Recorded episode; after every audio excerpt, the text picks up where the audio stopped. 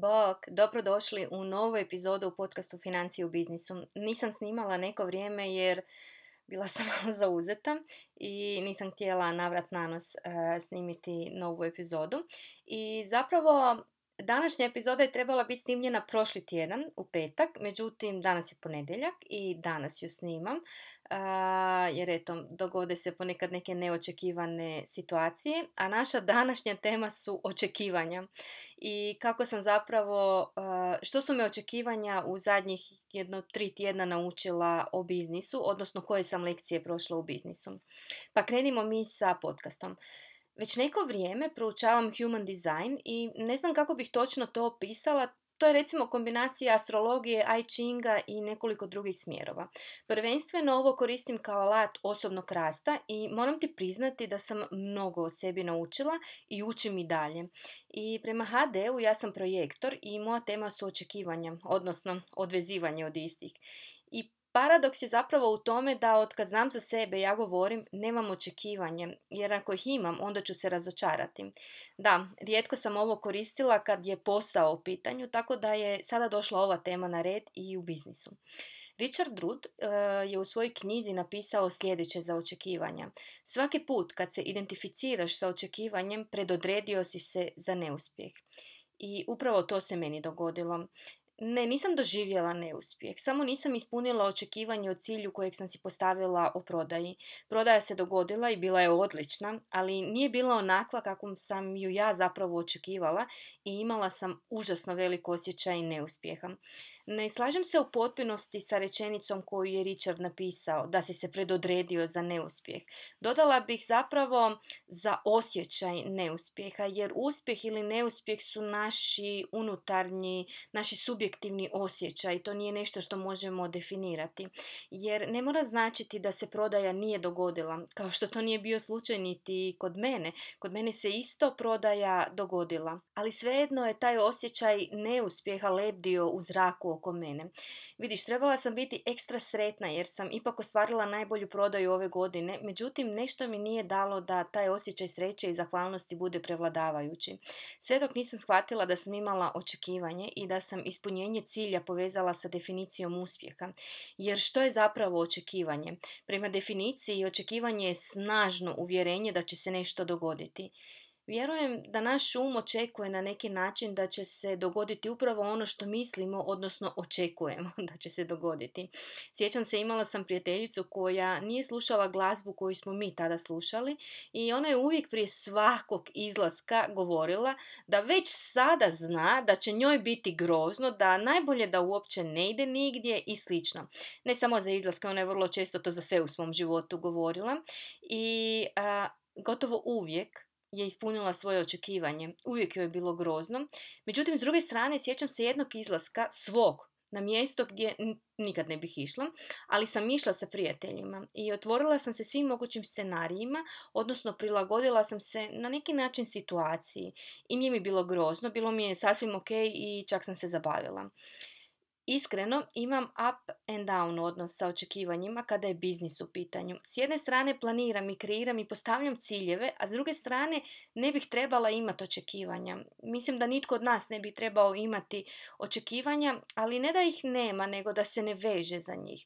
A kako da nemamo očekivanja ako smo napravili cilj? Paradoks, zar ne? I to me zapravo dugo mučilo i zapravo mislim da je ključ u vezivanju, odnosno odvezivanju od, za očekivanja. Mi se vežemo kako za novac i materijalno, za ljude, tako i za naše ciljeve.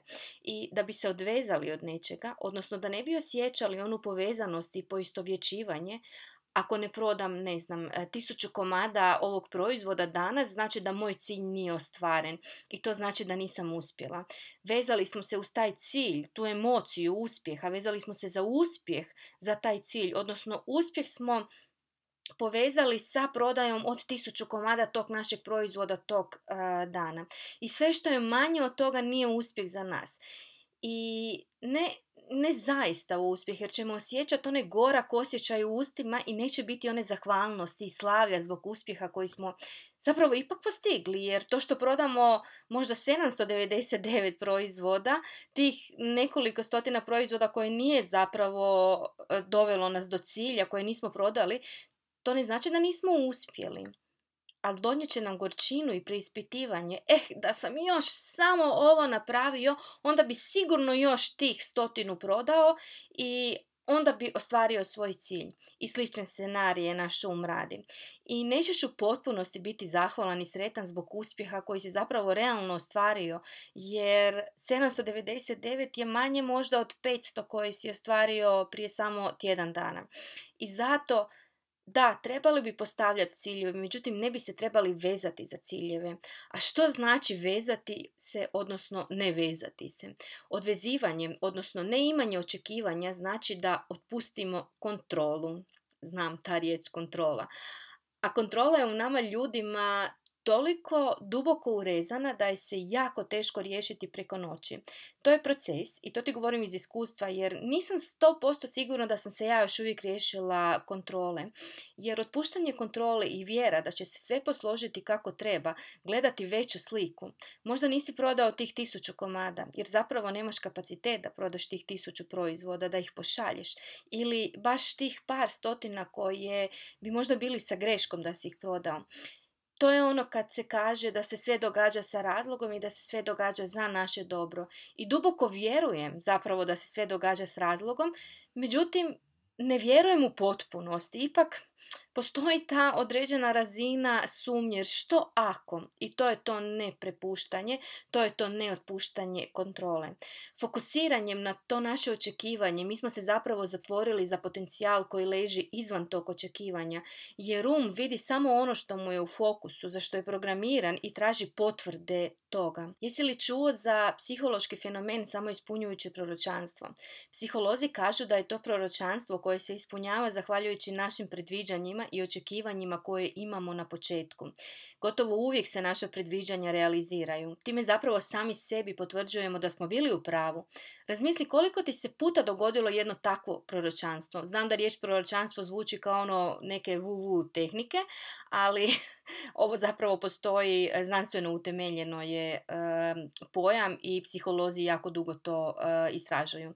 I uvijek se sjetim onoga da najlakše mi je to zapravo usporediti sa prodajom u siječnju, gdje zapravo jako mnogo poduzetnika misli da u siječnju ljudi ne kupuju apsolutno ništa jer su se istrošili za blagdane i ljudi nemaju novaca. To je očekivanje koje mi imamo iz našeg iskustva ili iz iskustva našeg okruženja. Očekujemo da će u siječnju prodaja biti loša i ponašamo se u skladu s time. Nismo napravili ništa da bi se ta prodaja dogodila. Nismo se možda uopće posvetili svom biznisu u siječnju jer očekujemo da će prodaja biti loša. Ili tijekom ljetnih mjeseci možda. Ista stvar je i za ljeto. Tijekom ljetnih mjeseci nitko se ne educira jer, ne znam, svi su na godišnjem odmoru. Recimo, ovo sam ja imala. Tko će kupiti program Financije u biznisu sada kada je ljeto? Inače, ljudi baš ne žele raditi na svojim financijama. Di bi još sad to radili preko ljeta? Što sam napravila? Napravila sam popis razloga zašto je zapravo dobro baviti se financijama tijekom ljeta. Odnosno, postavljanjem strukture za naše financije. Zato što je ljeto sporije, manje nas zovu klijenti, poslovni partneri, godišnji odmori su i slično. I ljeto je zapravo idealan period za postavljanje strukture u svom biznisu i onda zapravo na jesen krećemo spremni.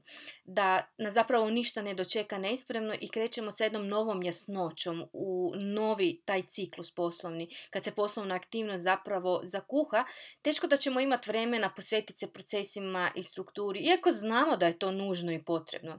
Upadnemo u onaj kotač i idemo kako on vodi, kakvi procesi, nemam ja sad vremena za to. I zato je zapravo ljeto idealno za slaganje kako poslovnih procesa i strukture, pa tako i naših financija, jer se taj kotač malo uspori. Svi imamo očekivanja, pogotovo u biznisu. Očekujemo da ćemo ostvariti plan, ali ono gdje svojevrsno napravimo, rekla bih, grešku, je da dodamo tom očekivanju emociju. Čim dodamo određenu emociju, nećemo, što se još nije niti odigralo, predodredili smo se za neuspjeh, jer očekujemo točno tu emociju, bilo to uspjeh, sreća, što god. I da, i dalje ću postavljati ciljeve u biznisu i prodaji. Međutim, ono što sam si obećala je da će prvo ti ciljevi biti realni, a zatim da neću vezivati osjećaj uspjeha za ostvarenje tog cilja. Jer možda baš neispunjavanje cilja znači da dolazi nešto drugo, što je možda bolje za mene, jer ipak ne vidimo sve i ne znamo sve. Ili mi je baš neispunjavanje cilja trebalo da naučim neku lekciju, kao u mom primjeru. Da nisam ne ispunila svoj cilj, nikad ne bih osvijestila svoj izazov sa očekivanjima. Mislim, znala sam ja duže da je on prisutan, ali tek sam ga sada baš osvijestila i shvatila do čega me on zapravo dovodi i što mi sve onemogućava, jer imam to uvjerenje i jer me vode ta očekivanja u poslovanju i u životu općenito. Tako da bih rekla da je konačna ocjena ipak uspjeh. Osvijestila sam još neke stvari i domele, dovele su me do nekih novih spoznaja kada je u pitanju kapacitet prodaje, ali o tome sam pripremila posebnu epizodu podcasta samo za svoje klijente, odnosno kupce programa Financije u biznisu. Financije u biznisu je online program koji je namijenjen poduzetnicima koji zapravo žele ovladati svojim financijama i preuzeti kontrolu nad tim aspektom svog poslovanja. Kada jednom kupiš program, bonus je to što si kupio zapravo pristup i svim novim modulima bez ikakve nadoplate, a često dodajemo novi sadržaj, kao recimo ovaj podcast o prodaji i očekivanjima, odnosno kapacitetu koji imamo za novac, koji je pripremljen i uskoro dolazi na platformu. Link na kojem možeš saznati više o tome je u opisu podcasta.